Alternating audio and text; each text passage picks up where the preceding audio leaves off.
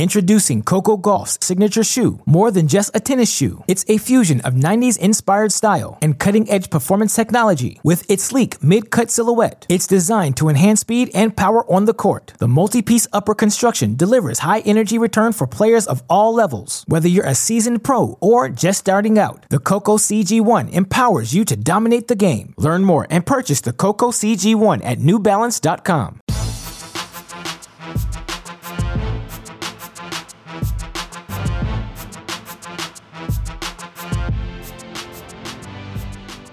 Welcome to the mini break, your daily podcast for the biggest storylines, results, and controversies from the tennis world. Today is Friday, September 2nd.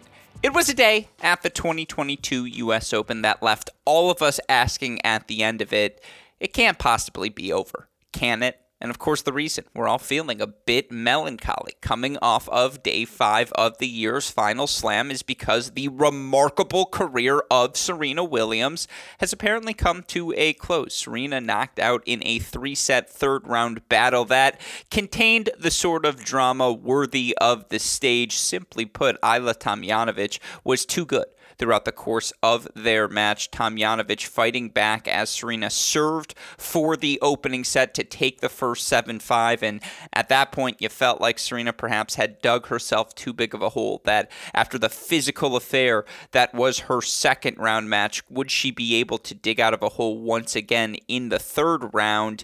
While the answer was ultimately no, boy, did Serena go down fighting. And to take the second set 7 6 in the fashion that she did, to fight off multiple match points in that final game, hitting return winners, moving forward to the net.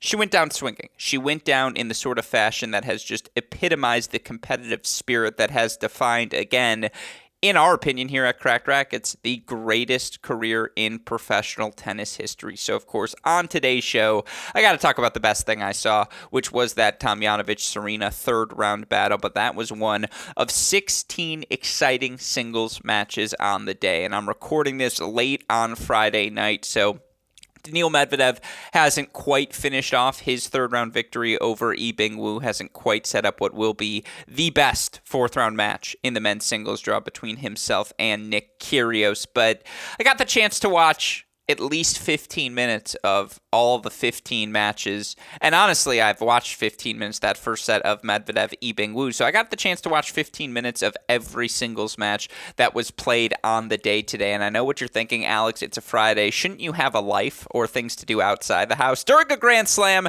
there is no life if you work in tennis. Tennis becomes your life. And by the way, there are far worse lives to be lived. So I'm not complaining here at Cracked Racquets, but I just want you all to know I did have the chance to watch all these matches, see the biggest points as such. If we nerd out a little bit more on today's show than we have in prior episodes, just be warned, it's because I'm coming in hot, having watched so much tennis on the day. As such, I got the chance to watch a lot of the top seeds on the men's and women's side thrive. There were no formal upsets barring an Yi Bingwu comeback, no formal upsets on day five of this tournament. If a higher seed was in action, that higher seed ultimately ended up winning the match. And that's not to say a couple of top seeds weren't pushed. In particular, a couple of Ameri- Americans, excuse me, that's how you say that word, not Americans, but a couple of Americans did the pushing. And it was always going to be tough sledding for both Shelby Rogers and Tommy Paul. For Tommy in particular, he played over six hours of tennis in his first two victories, and ultimately to get through in five sets in the fashion he did over Sebi Korda in round two was particularly impressive and epitomizes the rise we've seen from Tommy over the past two months to watch Tommy play at the level he did for the first four sets, and I know I'm getting sidetracked here. That's how emotional I am. It was that good a day of tennis again. To watch Tommy play at the level that he did today, even in ultimately dropping a five set match to fifth seeded Casper Ruud, you got to get excited if you're an American tennis fan. That future we dreamt about back in 2012, 13, 14, 15, when Kozlov, Tiafoe, Paul, Fritz, Opelka, Escobedo, Donaldson, all these guys, Noah Rubin, you know, were thriving at the junior and challenger level it's starting to manifest itself in the professional game. And again, if Serena wasn't so particularly excellent, Tommy Paul versus Casper Ruud would have been the best thing I saw today. The first four sets of their match spectacular. Now ultimately got a little fifth set bagel from Casper Ruud, but I want to break down the mechanics of that match, why I am so optimistic about Tommy Paul coming off of these last eight weeks of tennis. Of course, it wasn't just Casper Ruud who managed to survive. Matteo Berrettini much better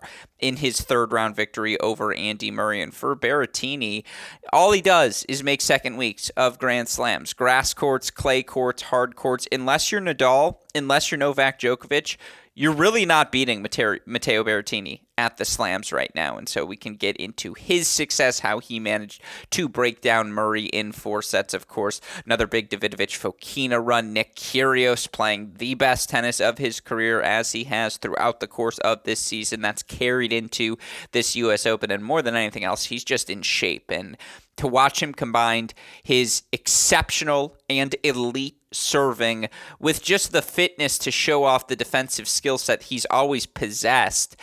It was special today against JJ Wolf, and we can get into all of those men's matches, of course, again on the women's side.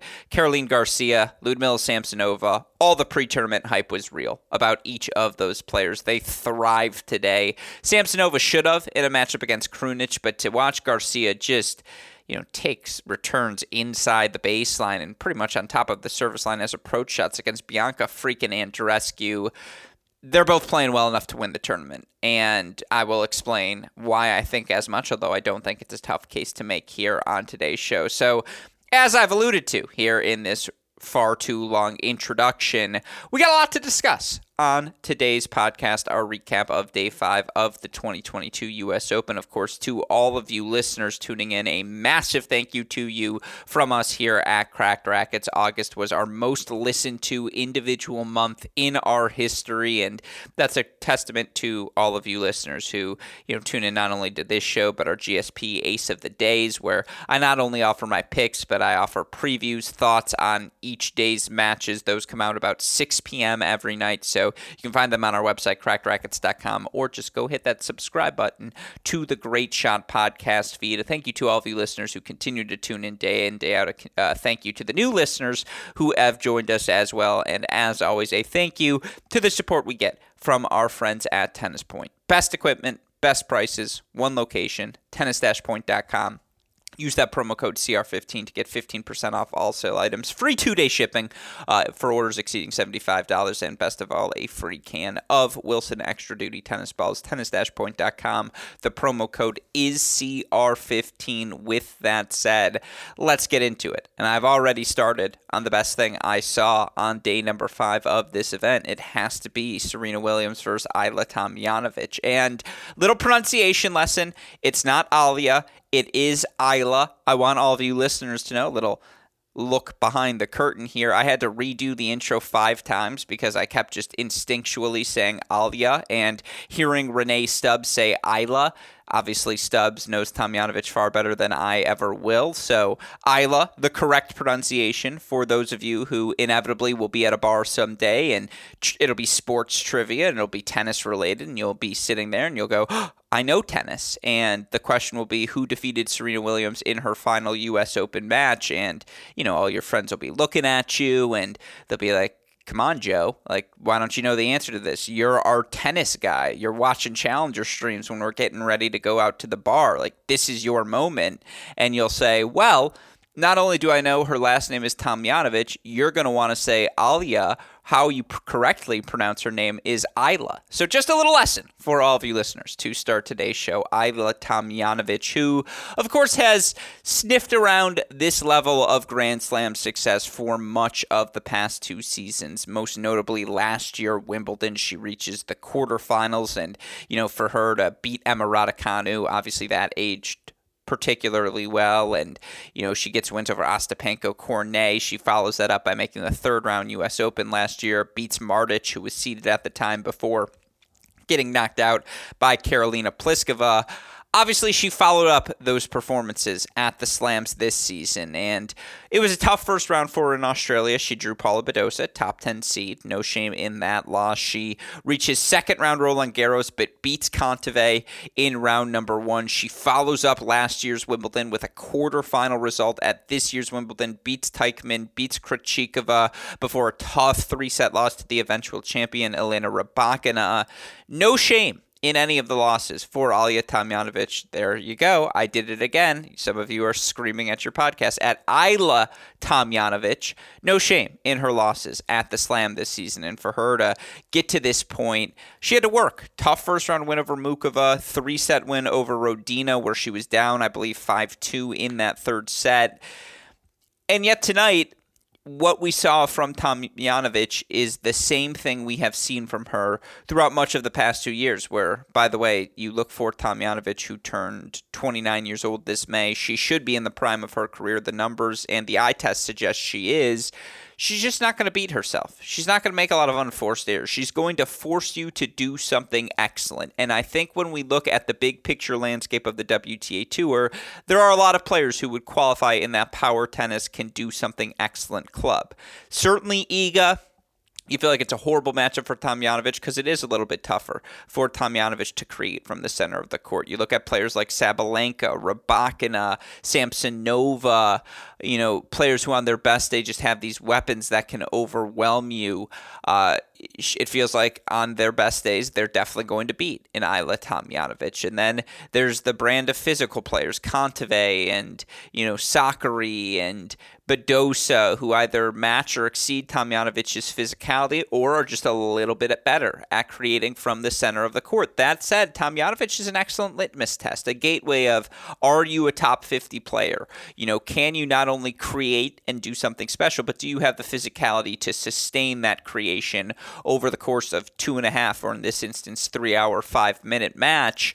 And ultimately, Serena came damn close but ultimately, the answer to the question was no. And you look for Serena Williams, who will absolutely be kicking herself because in set number one, Serena served obviously uh, for the opening set at 5 4. And, you know, while she, I believe, was never able to get to a set point, she did ultimately have that opportunity to serve out the set and just wasn't quite able to do it. Um, look, it, for Serena, you're kicking yourself there.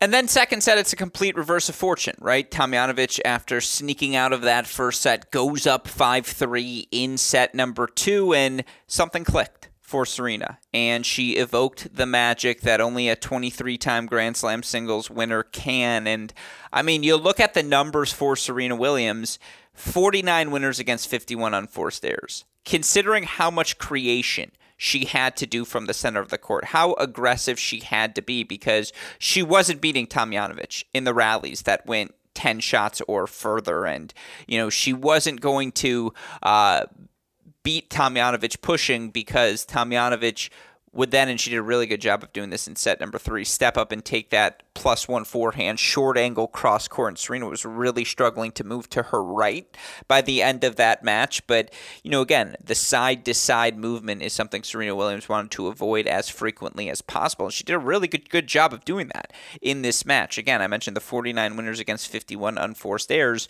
She was 29 of 42 at the net hit a ton of swinging volleys, you know, uh, sneaking forward whenever Tomljanovic was pushed six feet behind the baseline are clearly going to throw up some sort of defensive lob, and Serena was good on the overhead tonight. She hit 11 aces, albeit against seven uh, double faults, but I have no problem with her being more aggressive on the second serve from a tactical standpoint because, again, Serena Williams needs to be dictating from the center of the court.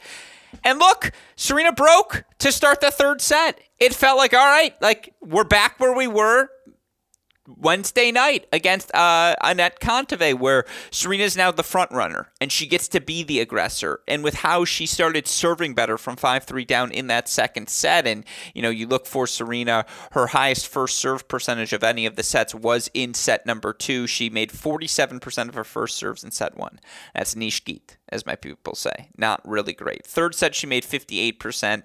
That second set, she made 65% of her first serve. Seven of her 11 aces came in set number two, where, you know, she was able to dictate with that first serve, and she was 14 of 19 at the net in that set. She played a great tiebreaker to close out set number two, and then, you know, connects on a couple of forehand returns, was able to be that aggressor, goes out to an early break lead. She's got the 25,000 people on their feet roaring for her in between.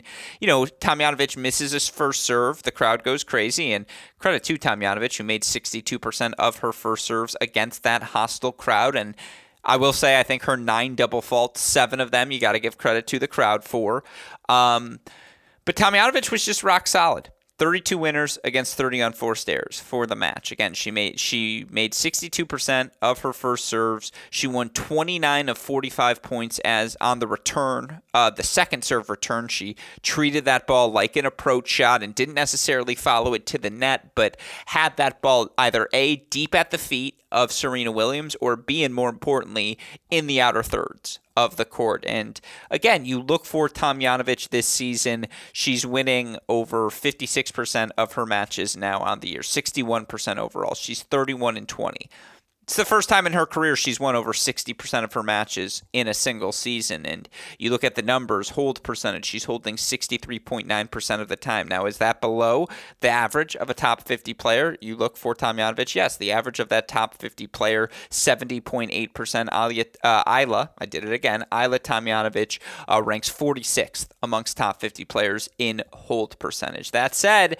you look at the break percentage for Tomljanovic, she's breaking serve 36.9% of the time. That is right above the average of a top 50 player, which is 36.2, making her the 24th best returner amongst top 50 players, according to Tennis Abstract. Again, if you can create with elite power, if you have something, an elite weapon that you are comfortable repeating for the course of two hours, you can beat Ajla Tomljanovic but you have to be that good, that consistently for that long. And Serena Williams was that good, just she couldn't sustain it for that long. And a credit to Serena, who again fights off what, five match points, four match points, one of them with a ridiculous up the line return winner and she's moving forward, hitting the ball. And you even felt like on that last match point, she had that forehand up the line approach shot, which she had made so consistently with her back against the wall that game. You felt like she was going to make it. You felt like Serena was never out of it. And we've gone through the stats so many different times on this show of what Serena Williams has accomplished. The fact that she's one of two players in history with the Golden Slam in the women's game to win all four Slam singles titles plus an Olympic gold medal in singles. One of two players in history, and she accomplished that after the age of 30. She's one of just five players with the career slam in singles and doubles. One of, only, of the only player with 10 slams after the age of 30. The only player with 10 plus slam titles in two different decades. She's you know second at all time behind Margaret Court in the singles slams, and that's not including what the 14 double slams she's won as well. She's the greatest of all time. No ifs, ands, or buts about it. You look for Serena Williams, and I think a number that stands out to me um, is you look for Serena and just her ability in particular to raise the profile of the sport. She made over 94 million in prize money throughout the course of her career. And you look at the athletes, I believe in 2020, nine of the top 10, and I know that was a COVID year, but nine of the top 10 female athletes in terms of income on the year were female tennis players. 2019, it was 8 out of 10. 2021, it was 6 out of 10, but four of the top five were all women's tennis players. Serena has raised the profile of the sport. And why, in my opinion, are there so many great American female tennis players? It's because the best female athletes in the country you know they don't they don't want to play football. They don't want to well some do want to play football and basketball etc but the very best want to play tennis because the very best athletes have watched the very best athlete in Serena Williams do her thing for 25 years now. And it's just you know again she's the best athlete of my lifetime. It's her it's LeBron it's Tom Brady and you know again Djokovic Federer Nadal all tie for me in that final spot but the longevity, the sustained excellence, the competitive will, the influence on future generations of the sport. We're going to do a full Serena, let's look back at the career, what she's meant with someone far smarter than me on the topic. But why was that the best thing I saw today? The crowd's reaction.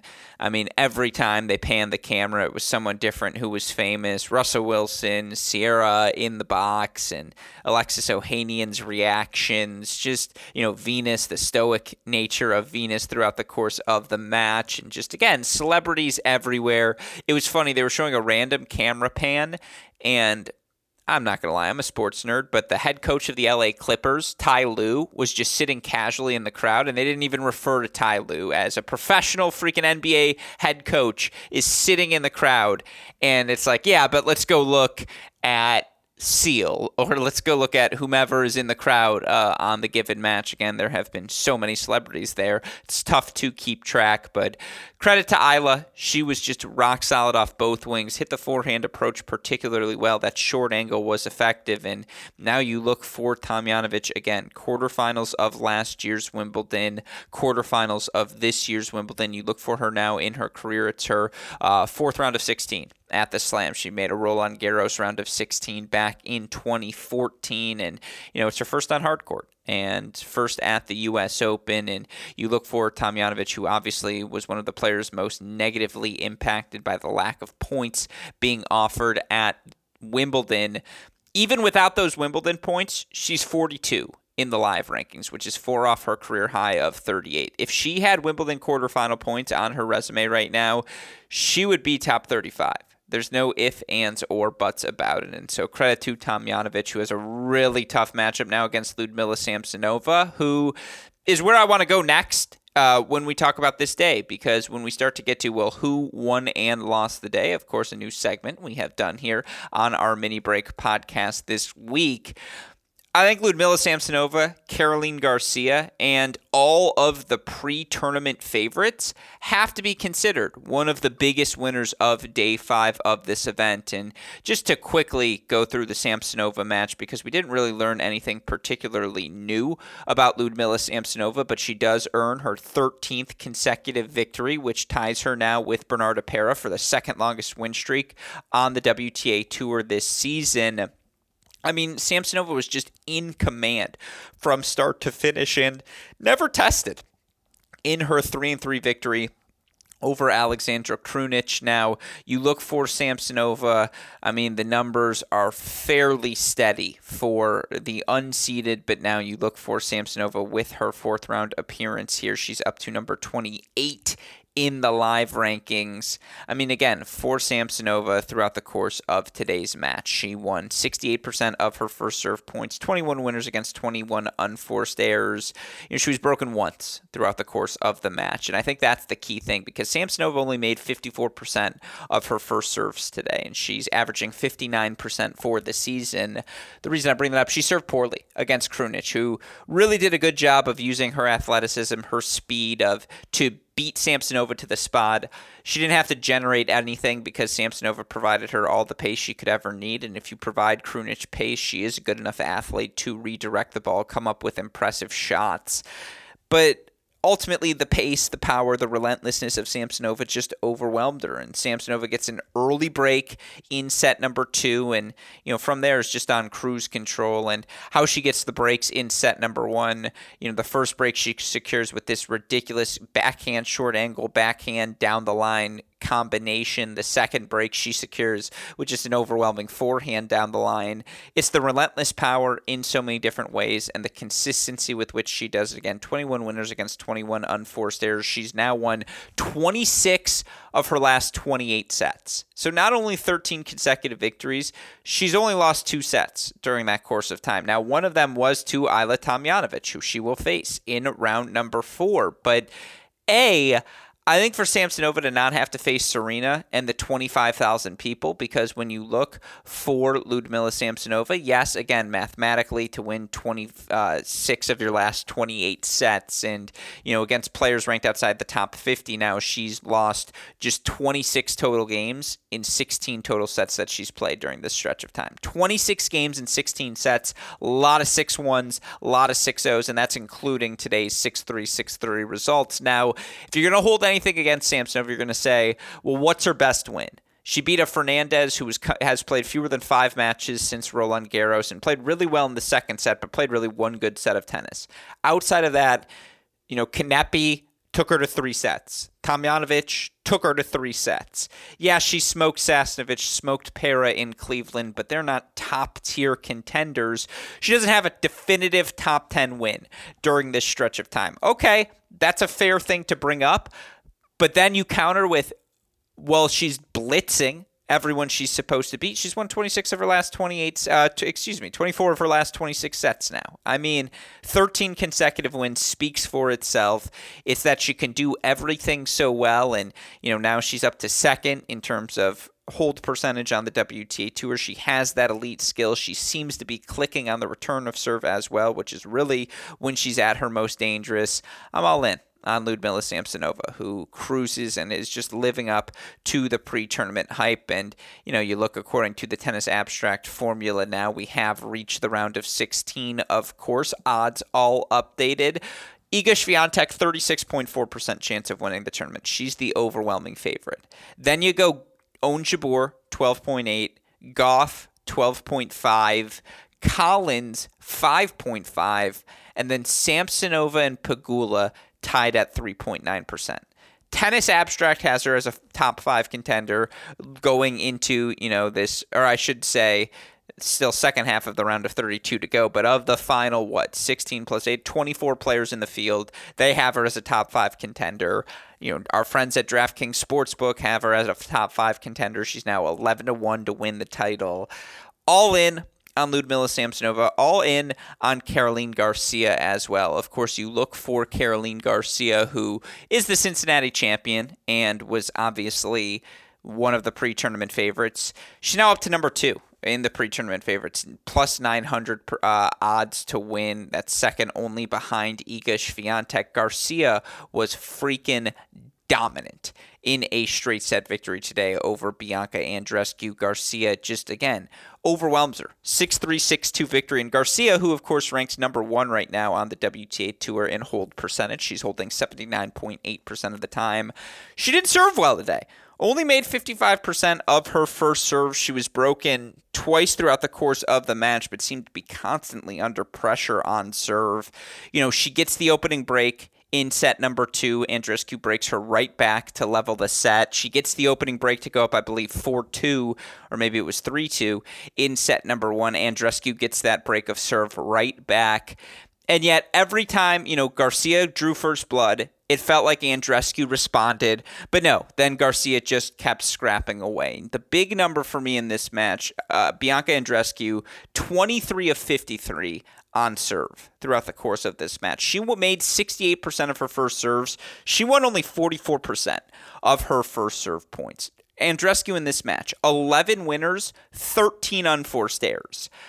You're going to say 13 unforced errors. Isn't that remarkably low, Alex? Well, that's because nothing was on her terms. Garcia blitzed her from start to finish. And by the end of this match, it was almost disrespectful where Caroline Garcia was standing on the return of serve. Garcia was on top of the service line, just firing away. Forehands on the rise, backhands on the rise, at the feet of Bianca Andreescu. Following that ball in, she goes 14 of 24 at the net. You know, 31 winners against 20 unforced errors.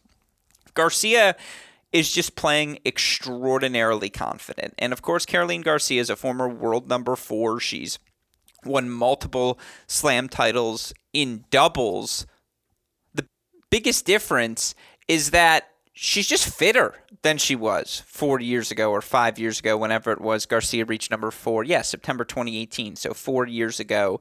She's a fitter player now than she was then. She moves so extraordinarily well forward into the court and just again asserting her position, beating you to the spot, taking that ball on the rise, using her strength to drive through that ball so that it does penetrate the court she just had Andreescu on her back foot from start to finish. And to watch Garcia, you know, who again is broken back for three all, how does she get that break right back for 4 3?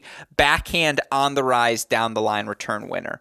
To hit that ball after being immediately broken back by Andreescu, it just speaks to the confidence Garcia is playing with right now. And you look for Caroline Garcia, who again, Cincy tennis champion, has obviously shot up the rankings. She's currently sitting at 13th in the live rankings. Garcia now also up to eighth in the points race. She's been incredible over this stretch. I believe now 29 and 4 overall since the start of that run in Bad Homburg. I don't care who you're playing. 29 and 4 speaks for itself. Of course, she does have signature victories. Kvitova, Sabalenka, Pegula, Sakkari in Cincinnati. She beat Iga in Warsaw.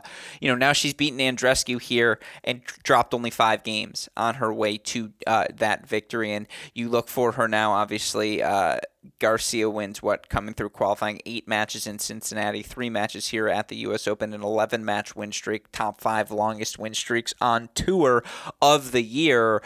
Garcia's playing as well as any player in the event. And you always wonder, you win a big title. We saw Borna Coric knocked out by Brooksby in round number two. Was there going to be a hiccup here for Garcia playing a player in Bianca Andreescu who played some of her best tennis against Beatriz Haddad Maia in round number two. And, you know, Garcia had just beaten Andreescu in Bad Homburg in that final in three sets. So, you know, perhaps Andreescu, having seen that Garcia serve before, would be better prepared. That was not the case. Garcia just overwhelming Bianca Andreescu was in control from start to finish. Again, earns that first break of serve, and yes, ceded that break back, but was always in command in this match. 6 3 6 2, definitive serve down the T2 ended Caroline Garcia into the round of 16. And, you know, again, I mentioned Garcia's double success at the majors. She's also had some single success at the slams as well. You look for her overall now in her career, Caroline Garcia, uh, Uh, into the round of 16 for the seventh time at a major. Obviously, she did it at Wimbledon where she was knocked out by Bouzkova. She's now done it at every major in her career. And, you know, again, 28 years old. You've made the fourth round of every major. Roland Garros three tw- times, Wimbledon twice, Australia once. Now she's done it here at the U.S. Open. She's one in five in those previous six round of 16 occasions, but that's how you make a career, folks. And again, Garcia could very well end this season as a top 10 player given how little points she has to defend uh, down the home stretch of the year. But look, you, you talk about the pre tournament contenders. Caroline Garcia going to take on Ali Riske. Ali Riske was not one of those pre tournament contenders, but Coco Gauff certainly was. Gauff top five according to Tennis Abstract singles forecast. She was top five according to DraftKings as well. Gauff, maybe her victory of the season a 6 2 6 3, dare I say, dominant performance against Madison Keys. And you look for Coco Gauff, she hit only seven winners in this match against 14 unforced errors, but it was kind of the opposite of the Bianca Andreescu statistic, where yes, those numbers sound low, and yes, Madison Keys did a lot of big hitting from the center of the baseline. But Gauff's defense today was out of this world. And in particular, because Madison Keys was not shy about attacking the Coco Gauff forehand, which has notably been her weakness early in the course of her career. The extremity of extremity, the extreme nature of her grip, uh, how big that backswing can get. You feel like you can overwhelm that Gauff forehand with pace. Not today she was ready for Keys to attack that forehand wing, and in particular to watch Coco Gauff just minimize her backswing, take the pace that Keys provided her, absorb it, redirect it in every different direction for Coco Gauff, who gets broken in the opening service game of the match. How does Gauff respond? Well, she breaks Keys right back, and how does she do it? You know, incredible defense where she tracks down a Keys overhead, gets a lob over Keys' head Coco just flashed her athleticism. And I mentioned Caroline Garcia has now reached the fourth round of all four majors. Coco Gauff has reached the fourth round of all four majors, and she's done it by the age of, you know, before turning 19 years old. Extraordinarily special. You know, Swiatek hadn't quite done that by the time she turned 19. Now she did it by the time she turned 20, but, you know, Swiatek hadn't quite done that. Um, I'd have to go back and look. I'm certain Halep didn't do it. Maybe Wozniacki did. Obviously, the Williams sisters are a little bit different breed, and you always hesitate before comparing anyone to them. Or Monica Seles, Martina Hingis, the truly elite of the elite teenagers in WTA Tour history. Maria Sharapova should put some respect on her name as well. That's the Mount Rushmore five of teenagers, and in particular, the four you turn to: uh, Seles, Hingis, Serena, Sharapova. Gauff's not quite on that list yet, but she's starting to hover. You know, again, having made a Grand Slam final at Roland Garros, having now become a top 10 player this early in her career, and to now have made the fourth round of each and every major this early in her career, it just forecasts a really fun 15 dare we say, if it's Serena esque, 22 years. I mean, that's getting a little greedy, but Gauff was just so exceptional today, and it wasn't just the defensive skills, her ability to absorb the first strike of Keys. It was the punishment she dished out on offensive as well, making 68% of her first serves, 69% first serve win percentage. If she has time on that forehand, she's plenty comfortable blitzing it as a plus one ball, and then the backhand's always been special, and her ability to redirect that ball cross line, generate pace on the line in particular. I was so extraordinarily impressed by Coco Gauff, who has just gotten better this season. And you look at the numbers for her now, Coco Gauff overall on the year, now 33 and 16. You look for her last season, she was 36 and 16. And there's still more tournaments to go. So you feel like Gauff is going to get three more wins. Of course, Coco Gauff up to number nine in the live rankings. That's a career high. She's fifth in the points race, and there's a 400 plus point gap between her and eighth place Caroline Garcia. Gauff might make the world year end finals before turning 19 years old. And again, that puts you in special, special sort of territory. Of course, you look for Coco Gauff now overall on the year uh, against top 20 players. That's her fifth top 20 win on the season. She's gotten two of them during this North American hard court stretch. And, you know, again, you look for her at the majors this season. Obviously, finals of Roland Garros, third round Wimbledon, where she played a really fun three set match against Anisimova. The only disappointment was the first round loss in Australia, but that was so long ago. And if you think she was the same player in, she's the same player now that she was in January, you're just sadly mistaken. Again, the biggest sign of growth for Coco Gauff, her first round losses this year, and I know I did this a couple days ago, but Australian Open was tough. Jessica Pegula in D- Dubai, no shame in that. Kasatkina in Stuttgart, no shame in that. First round Bouzkova, but she rolls her ankle no shame in that. So only that Australian Open loss and only four first round losses in 17 total events. You go 13 and 4 in the first match, you're in the ball game. And obviously for Coco Gauff now overall on the season, I'm going to count this round of 16 as an additional quarterfinal. She's now made, you know, a seventh significant run at a tournament. Six quarterfinals coming into the year, Toronto, San Jose, Berlin, Roland Garros, Doha, Adelaide. Now round of 16 US Open as well putting herself in the ball game for the big matches, and certainly she has an advantageous matchup in Zheng Shuai. Uh, Shuai, a two and four win over Rebecca Marino, big run for Zheng Shuai. Certainly, you look now uh, overall for her. She is, I believe, up, and I don't want to be incorrect here you look for Zheng Shuai up to number 29 in the live ranking, six off the career high of the 33 year old, but perhaps more importantly, now into the round of 16 at a Grand Slam for uh, just the fourth time in her career, first since Roland Garros 2020. And she has now also, it's just a theme here, completing the cycle. Garcia, now all four, round of 16 at all four slams. Coco Gauff, round of 16 at all four slams. Zheng Shuai, round of 16 at all four slams. Don't tell me we're not making you smarter tennis fans here at Cracked Racquets. And again, Zheng Shuai really solid off of both wings, but does she have an overwhelming weapon to hurt Coco Gauff with? No. And I think if we've seen anything from Coco this season is that she's more comfortable creating from the center of the court when given time and, you know, then is able to use those defensive skills to help her work her way back in the match or separate herself from opponents.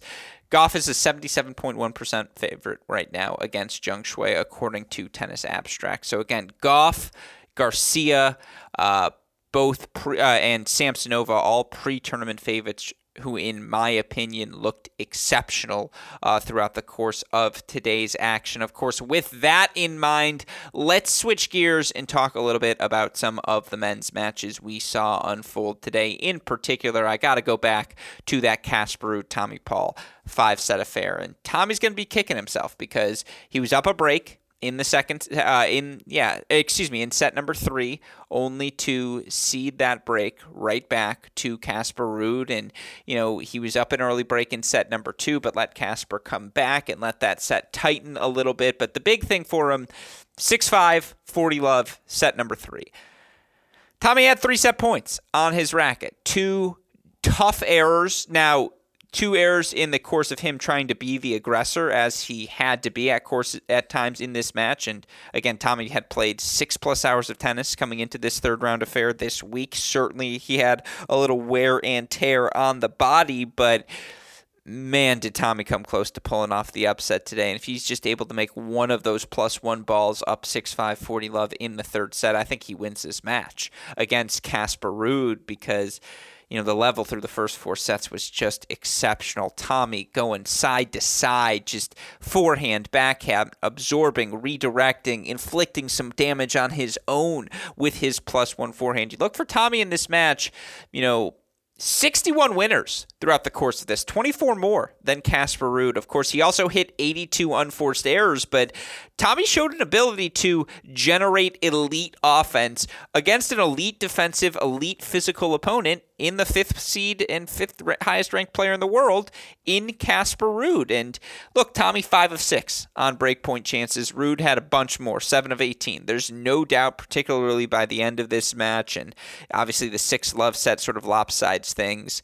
Um, there's no doubt Casper Ruud was playing more offense in this match more easily. His forehand was the single biggest and most replicable weapon on the court, but man, Tommy found so many different ways to compete in this match, whether it was his ability to turn defense into offense, some of the short angle cross court passes he came up with, or just an ability to dip that first passing shot at the feet of Casper Ruud, then use his athleticism to come up with the second shot pass.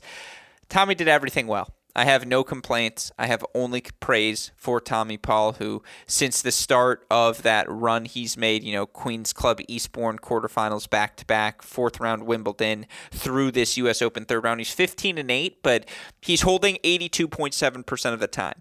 That's 0.7 above the average of a top 50 player right now. So that would put him in the top 25. He's breaking serve 26.5% of the time. That's 3%, 3.5% above the average of a top 50 player and would put him top 20 in hold and break percentage. He's one of the 12 guys over this eight week stretch who would be ranked top 25 in both hold and break percentage. He's been that good. There's just not a vulnerability in his game because he has the ability now to generate plus one with the forehand. His backhand has always been special in its ability to absorb, redirect pace. He's always been a comfortable volleyer. He's always been a plus level athlete, you know, pound for pound strength.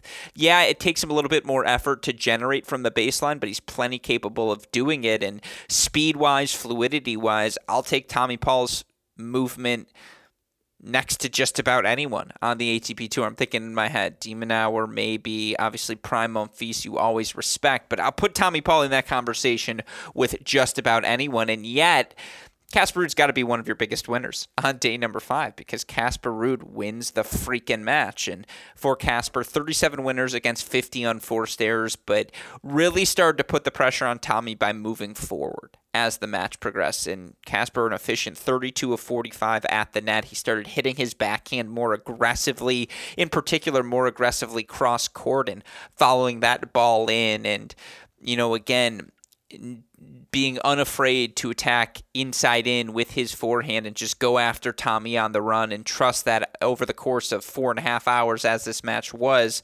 Tommy would eventually wear down from a physical perspective. And he did in set number five. And once again, Casper Ruud just shows off you got to be damn good to beat Casper Ruud, who's now 41 and 15 overall on the season, 31 and 9 against opponents ranked outside the top 20. Of course, he's 10 and 6 against top 20 opponents as well. He's holding serve over eight, or 86% of the time this season. That's a top 20 number. The break percentage started off poor to start the year, but it's worked his way back up to 22.6, which is just outside the top 25. But, you know, again, after a tough clay court, grass court stretch, that break percentage has worked itself back up. And again, you just look over the past two years for Casper Ruud at the big events, at, you know, the Masters events last season, semifinals Monte Carlo, semifinals Madrid, quarters Cincinnati, Canada, and Paris. You look for him this season, finals Miami, semifinals Rome, semifinals Canada. He just shows up to the big events. And now he's got a Grand Slam final at Roland Garros to go along with this Roland uh, U.S. Open round of 16. Of course, he made Australian Open round of 16 last season, a Wimbledon round of 16 away from completing his. Reached the second week at all four Slam cycles. Casper is just one of those guys. And you look in the rankings now for Casper currently sitting at number fourth overall in the live rankings. That's a career high for him. By the way, Tommy Paul, 28th in the live rankings, which would be a career high uh, for TP. Of course, Ruud, fourth in the points race. Tommy Paul, 28th in the points race. It's all working for Casper Ruud. Again, just you have to do something elite if you want to beat Casper Ruud, or you have to be one of those unique lefties like a Rafael Nadal, like, you know, just a guy who has the sort of serve that can expose the Ruud backhand and has the sort of backhand that can expose the Ruud backhand over and over and over again, that you can uh, attack that weakness, but you have to have an elite skill because it's not really a weakness for Casper Ruud. It's just not as good as his forehand. But now for Ruud, you know, again, do things get easier?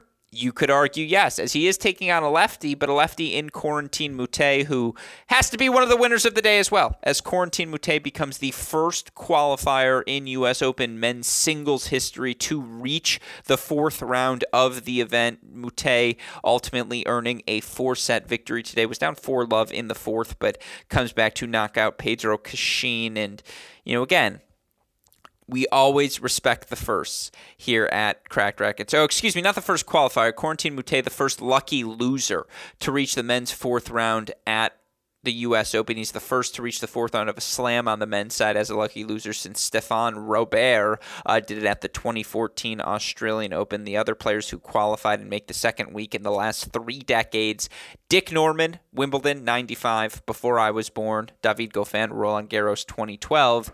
And now lucky loser Corentin Moutet on that list. And the lefty is just creative. It's, you know, not to t- paint all French players with the same brush, but he and Hugo Gaston, two lefties who are just so quick, so creative, such exceptional feel.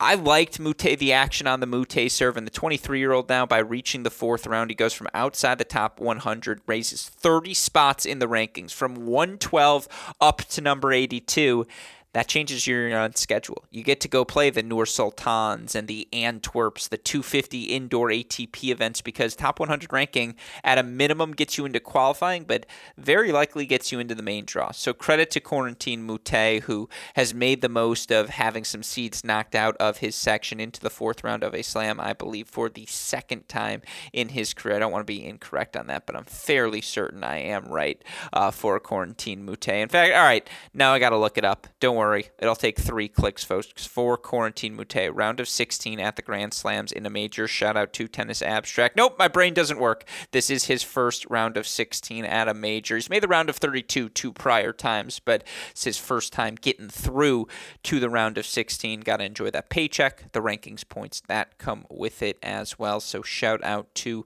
Pedro Cachin, who will now take on Ruud. That was the only men's match, though, on the day that went the distance. And I mentioned the fact that not only did no match go the distance, you didn't have a lower ranked seed beat a higher ranked seed, nor an unseeded player beat a seed on day number five of this event was a tough day for British men's tennis, though, and it definitely starts with Andy Murray.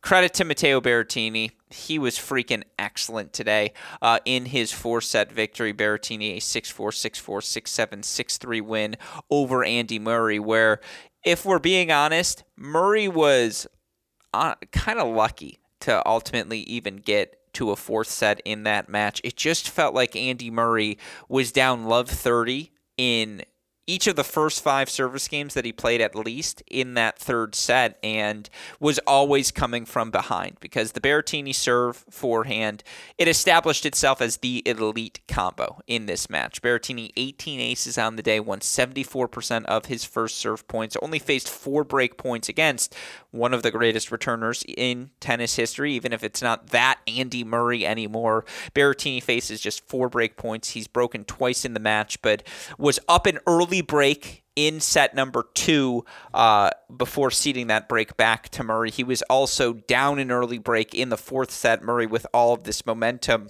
before Berrettini was able to get that break back. Now, Berrettini 5 of 15 on break point chances, and his continued unwillingness to run around his backhand return and just go after his forehand. And even if you miss that ball, I think him missing a forehand return sometimes is honestly more effective than him just floating that backhand return back in play. That said, boy, when Berrettini got looks at the forehand today, even when it was on the run, it's just an elite forehand. And credit to Andy Murray, who abandoned the slice immediately after set number one because you never want to slice to Berrettini. If you give him time, he's running around the ball, hitting a forehand.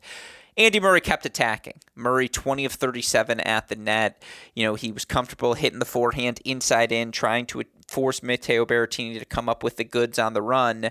Berrettini was just able to come up with the goods on the run. Again, 55 winners against 51 unforced errors, 31 of 48 at the net. Played so much better in this round than he did against Hugo Grenier in round number two. And you look for Matteo Berrettini. He's into the round of 16 for the seventh time in his career at a major. Now, he's already reached the fourth round at every major, but you look for Berrettini now, fourth round at the U.S. Open for the fourth consecutive season. It's now his sixth major out of the last eight that he's reached at least the round of 16. And of course, injuries, COVID kept him out, uh, kept him unhealthy at Roland Garros and Wimbledon this season. So I believe now round of 16, that means in his last six majors that he's played. Of course, again, you look for Matteo Berrettini. Who have his losses been at these last six majors? Well, uh, for Matteo Berrettini, since the start of the 2021 season, withdraws against Tsitsipas in the Australian Open round of 16. Outside of that, Djokovic Roland Garros, Djokovic Wimbledon, Djokovic US Open, Rafa at this year's Australian Open. Again, he's made at least the round of 16 in his last six, and his last four losses have been to Djokovic, Djokovic, Djokovic, and Rafa. You're just not beating Matteo Berrettini unless you can do something elite because Matteo Berrettini holding serve 89% of the time. The break percentage, while, you know, still outside the top 25, slowly creeps up and up. It's, you know, hovering around 18% this year. You feel like if he can get over 20%, you know, now if he's breaking serve once a set, he's not losing a lot of sets, and you just feel like Matteo Berrettini's getting to the round of 16. He's a, a bastion of certainty in an otherwise parity filled time on the ATP Tour. So credit to Berrettini, credit to Murray, who you know, again, found ways to survive, whether it was aces up the tee, whether it was, again, continuing to move forward and just pressure Berrettini. Yeah, it was 21 of 40 at the net, but there were a lot of forced errors that ultimately didn't count as net points for Andy Murray. I think if you're Murray coming off of this U.S. Open, coming off of the big slams this season, you're now up to number 43 in the live rankings. You're not going to need as many wild cards to get in. If you have a good Australian Open, you know, a little 250 success at the end of this season, you will be seated at the 2022 Australian Open. And, you know, now life becomes a little easier in round number one, round number two, and you put yourself in positions to continue to play the Berrettinis of the world. And Murray today showed he could compete at that level. Again, wins that sec uh, that third set 7-6 goes up an early break in the fourth and just his legs kind of gave out from underneath him given the relentless pressure of Berrettini but the pressure Berrettini provides is elite sorts of pressure so again tough for British tennis fans who lose Andy Murray in this event, but I ultimately think a good result for Andy Murray, big picture, and for his prospects heading into the 2023 slams. Of course, the other tough day for British men's tennis, Jack Draper looked like he had found a rhythm. You know, drops the first set, 6 3 to Khachanov. He's down a set and a break, 2 1 as well. And then the on the run magic starts. Draper coming up with the backhand on the run passing shots, starts serving and volleying more, dictating with his plus one forehand unfortunately pulled his groin. And even in building a 5 2 lead in the third set, it was because Khachanov was playing horrible and the forehand was spraying and just you could tell he was starting to yell at himself. He was being indecisive moving forward because Draper's athleticism had put that sort of pressure on him. And yeah, Karen Khachanov, ultimately, again, the beneficiary, wins four straight games. Draper, you could tell, just couldn't move, pulls out of the match, retires due to injury. Khachanov into another fourth round at the U.S. Open. His first fourth round at the U.S. Open. I believe he's now completed the quadfecta as well, reaching the fourth round at all four slams.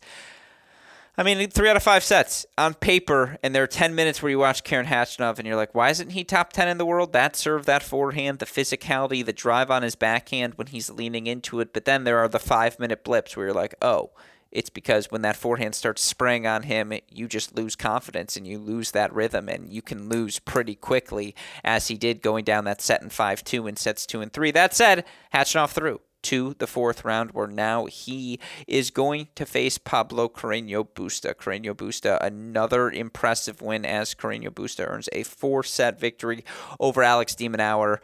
de Minaur is horrible through the first hour of this match. It was one and one. Carreño Busta led in about an hour ten minutes, and you know de Minaur made like fifty percent of his first serves through the first hour of the match. But then de Minaur started to creep forward, started to you know impose himself a little bit more behind his own forehand. You know, really started to attack the Carreño Busta forehand as opposed to letting Carreño Busta dictate with it out of the ad side corner said he dug himself too big a hole. And the shot of the tournament, unequivocally, Carreño Busta, match point, 6-5, moves forward. de Minaur hits an incredible low backhand passing shot.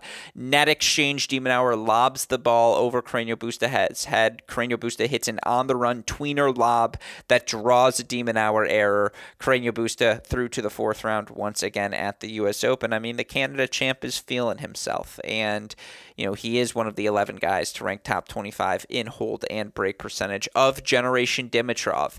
You know, Dimitrov, Nishikori, if you want to put Delpo in that group or Cilic, whatever, even though they're a little bit older. I mean, you probably feel more confident about Carreño Busta than you do any other guy. Raonic would be in that conversation. You feel more confident about Carreño Busta than you do any other guy in that lost generation. Just another efficient fourth round performance for him. Uh, certainly, again, at this point, let's just get into it, run through the rest of the day's results, and we'll wrap up the men's side here. It does look like Daniil Medvedev sets up that blockbuster match uh, with uh, Nick Kyrgios as Medvedev ultimately a 6 4, 6 2, 6 2 run over clearly a wary Yibing Wu, but. Look, Medvedev's playing great. Kyrgios was phenomenal in a 6 4, 6 2, 6 3 victory today over JJ Wolf. Kyrgios, 21 aces, 36 winners against 32 unforced errors. Won 77% of his first serve points, fought off all seven break points that he faced, and I don't think JJ Wolf made a return on a breakpoint till his fourth breakpoint effort of the match. Kyrgios is in control, and he's fit as he's ever been. You look for Nick Kyrgios now 33 and 9 overall in the year. He's played 42 matches here this season. That 42 number, the highest number for well, he played yeah, or excuse me, he's played 47 according to Tennis Abstract. That's the highest number since 2017 for Kyrgios, and you can just see he has the fitness now to show off his defensive skills that he's always possessed. He just hasn't always been able to sustain them for the course of a 3 out of 5 set match. But now another round of 16 for Kyrgios who's up to number 22 in the rank rankings up to number 20 in the points race. And that doesn't include anything from Wimbledon. With his Wimbledon final, he'd be a top 10 player. He's fifth according to Tennis Abstract's ELO rating. You look according to the 2022 specific ELO rating. Kyrgios fifth, Medvedev seven. They're playing in the round of 16 buckle your seatbelts, folks. That match is going to be fun. As of right now, Daniil Medvedev 55.4% favorite over Nick Kyrgios. Uh, outside of that, again, those were your men's matches. Shout out, I suppose, to Alejandro Davidovich Fokina, the only guy I didn't mention. A third, fourth round for Davidovich Fokina in his career at the majors. He made the most of Tsitsipas and Galan getting, uh, excuse me, Galan knocking out Tsitsipas, Cressy bowing out in round number one. Davidovich Fokina had some tough matches. Fucsovics, tough one today over Galan as well, but ultimately now he advances to face Matteo Berrettini in the round of 16. On the women's side, talked about some of the results already. Again, Samsonova, Garcia, Gauff, all looking impressive. How about Veronika Kudermetova? 18th seed hasn't been broken yet this event. 6 2 6 love win over the former world junior number one Gulfi. And now you look uh, for uh, Veronika Kudermetova. She's currently sitting at a new career high of 12th in the live rankings, but perhaps more impressively, she's ninth in the points race this season. Kudermetova has come to play. That serve is elite. She's moving so confidently, returning confidently because she's always building leads with that serve. Got off to quick starts, breaks in the first two service games of set number one and two today. She's cruised, and now it sets up a really fun match between her and the fifth seed Ons Jabeur, who survives. That's really the last match we got to talk about here on the day. Jabeur, a three set winner, ultimately over Shelby Rogers. You look for Jabeur 4 6 6 4 6 3. Didn't help that Shelby's first serve fell off a cliff. 58% in set one, 50% in set two, 53% in set three, although she was under 50% until the end of the set where things kind of tightened on Jabeur. But I mean, look, Ons made the match physical enough that Shelby began to break down. Shelby Rogers 25 winners to Jabeur's 29, but 46 unforced errors to Jabeur's 38 and she had to start forcing things because Jabeur was willing to absorb that first strike. Because Jabeur, if you gave her a half a second, was throwing in the drop shots, the slices, just not allowing Shelby to hit cleanly from any position on the court, let alone the center of it. I mean, look, for Shelby, it's a really good hard court summer. Finals of San Jose, round of 16 Cincy, round of 32 U.S. Open. You look for Shelby now in the rankings. She's sitting at 33, which 29 years old, that's exactly where you want to be. There's a reason Ons Jabeur is now second in the points race. You look for Jabeur this season, 41 and 13 overall. She's winning 76% of her matches. She's into the round of 16 now. Uh, at Uh, for the second consecutive major. She's really only played two bad matches. She lost first round three sets to Daria Saville in Indian Wells. She loses first round Roland Garros three sets to Magda Linette yeah, she loses first round to Zheng Qinwen in Toronto, but she had to retire from that match due to injury, and I don't think that's a bad loss. She has two bad losses in what 17 total events this season. Uh, obviously, she wins titles in Berlin, in uh, in Madrid earlier this year, finals in Charleston, in Rome as and Wimbledon, obviously as well she has been that good. She has been, you know, one of the perennial, and it's been a, a, rough year for the WTA Top 25 Club. She's been a Top 25 Club member all season long, one of just seven players to rank top 20 in both hold and break percentage, and just again has so many different weapons. Has the plan A, the serve, the plus one forehand, the ability to move forward, but the slices, the strong first step, the strength, the physicality, plans B, C, D for Jabeur, as well rounded as any non Iga player on the WTA Tour. So another pre tournament contender who straight set wins over Brengle, Mandlik, now the come from behind win over the power tennis of Shelby Rogers. It was a tough test for Jabeur, uh, but ultimately she advances. And again, now she's going to take on another tough test, another big server in Veronika Kudermetova. But with that said, that's day five of the 2022 U.S. Open. Of course, you look at day number six. Fun slate of matches overall. I like the men's a bit more than the women because you can pick a name out of a hat and you're going to like the men's match. Alcaraz Brooksby, Sinner Nakashima, Rublev Shapovalov. I mean, those are your three headliners for sure. I would put Bencic Pliskova as the fourth most entertaining match, then Norrie Runa, Schwartzman Tiafoe. Muguruza Kvitova, Collins Cornet, you know, Nadal's pushed to the back burner with all due respect. We've seen him beat Gasquet 17 times. I don't need to see the 18th as well. Of course, if you want to hear a preview of all of tomorrow's action, head on over to our Great Shot podcast feed, that Ace of the Day segment, not only offering picks, but also offering previews of each and every day's matches. Of course, for all of that content and more, head on over to our website, crackedracquets.com. A shout out, as always, to our super producer, Daniel Westoff, for the of an editing job he does day in, day out, making all of our our content possible. Shout out as well to our friends at Tennis Point for their support. Remember, go to tennis-point.com. Use that promo code CR15 today. With that said, for our super producer, Daniel Westoff, our friends at Tennis Point from all of us here at both Cracked Racquets and the Tennis Channel Podcast Network. I'm your host, Alex Gruskin. We hope you all enjoy day six, and we'll talk to you all tomorrow. Thanks, everyone.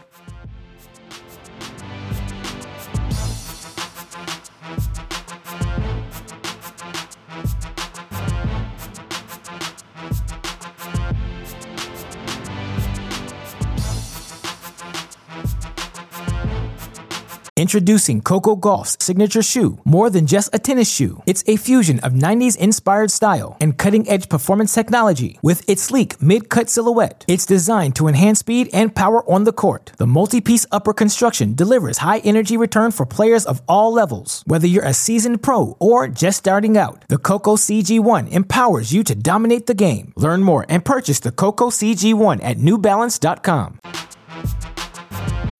When you need mealtime inspiration, it's worth shopping Kroger, where you'll find over 30,000 mouthwatering choices that excite your inner foodie. And no matter what tasty choice you make, you'll enjoy our everyday low prices, plus extra ways to save, like digital coupons worth over $600 each week. You can also save up to $1 off per gallon at the pump with fuel points. More savings and more inspiring flavors make shopping Kroger worth it every time. Kroger, fresh for everyone. Fuel restrictions apply.